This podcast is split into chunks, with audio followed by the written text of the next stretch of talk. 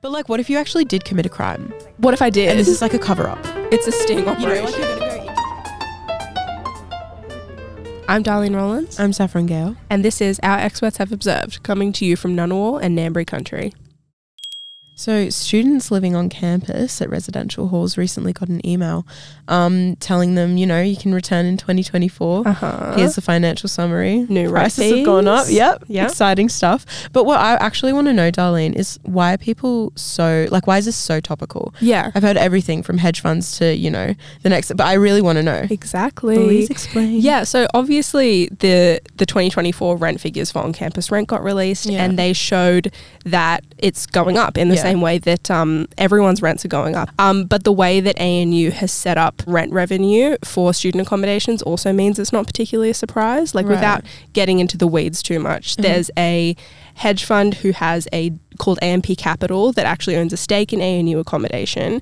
And it means that a couple of years back, ANU was given a lump sum in exchange for the fund taking rent revenues for, like, say, 30 years. And that isn't necessarily unusual. Yeah. Um, but it means, which is pretty important for rents going up, that uh, rents are actually tied to inflation so that the investment remains profitable for the Right. hedge fund rather than it being adjustable to student need or if ANU for some reason thought that it didn't need to go up a particular year. Like that's not really happening because Yeah, it still needs to okay. be profitable for these other people that have invested in it. And it's pretty likely, obviously, that that would have factored into the 2024 figures that we're seeing, which are that Bruce and Johns had already passed the $500 a week Uh-huh, threshold yeah. last year. That's bad. Um, but Wright's getting up there next year, and Yep. across the board, just sort of taking a quick skim, um, rents are going to increase somewhere between twenty and thirty-five dollars per week across all of the student accommodations, Yeah, including okay. the ones operated by Uni Lodge.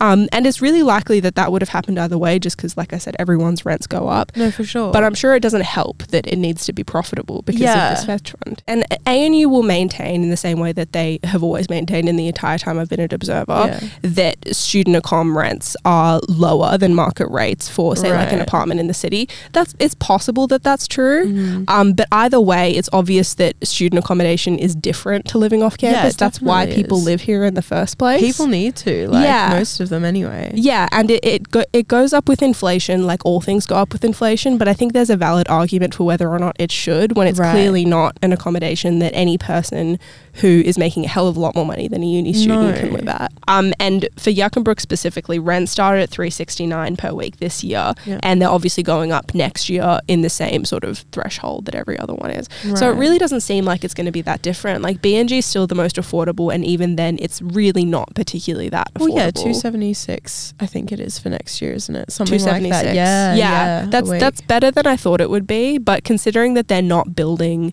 it, it doesn't seem like there are any plans in the immediate future to No. build places that are comparable in price yeah to 100%.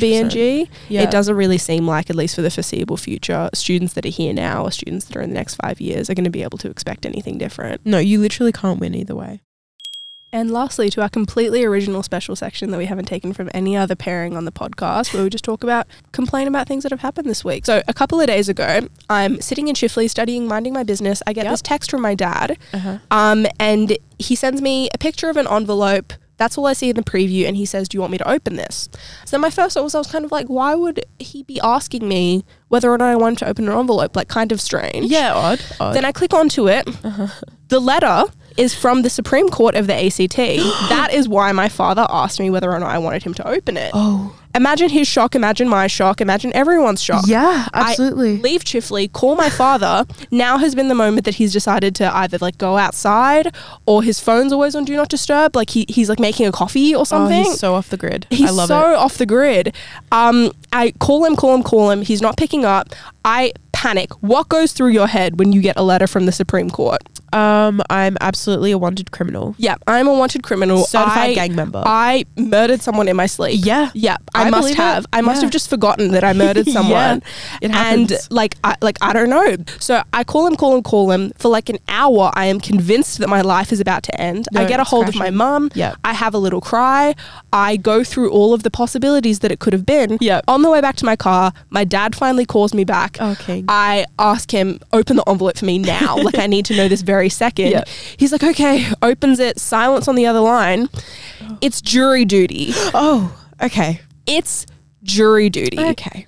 Well, I want to be the starter or the person who begins a petition to say that it should be federally mandated for it to say jury duty on the envelope yeah. when you are getting a letter from the Supreme Court. No, I think that's fair. I was convinced my life was going to end. Your career was literally done. It was down yes, the drain. Yes. And I have never even thought to empathize with everyone who's ever been called for jury duty until now, but Yeah. I do.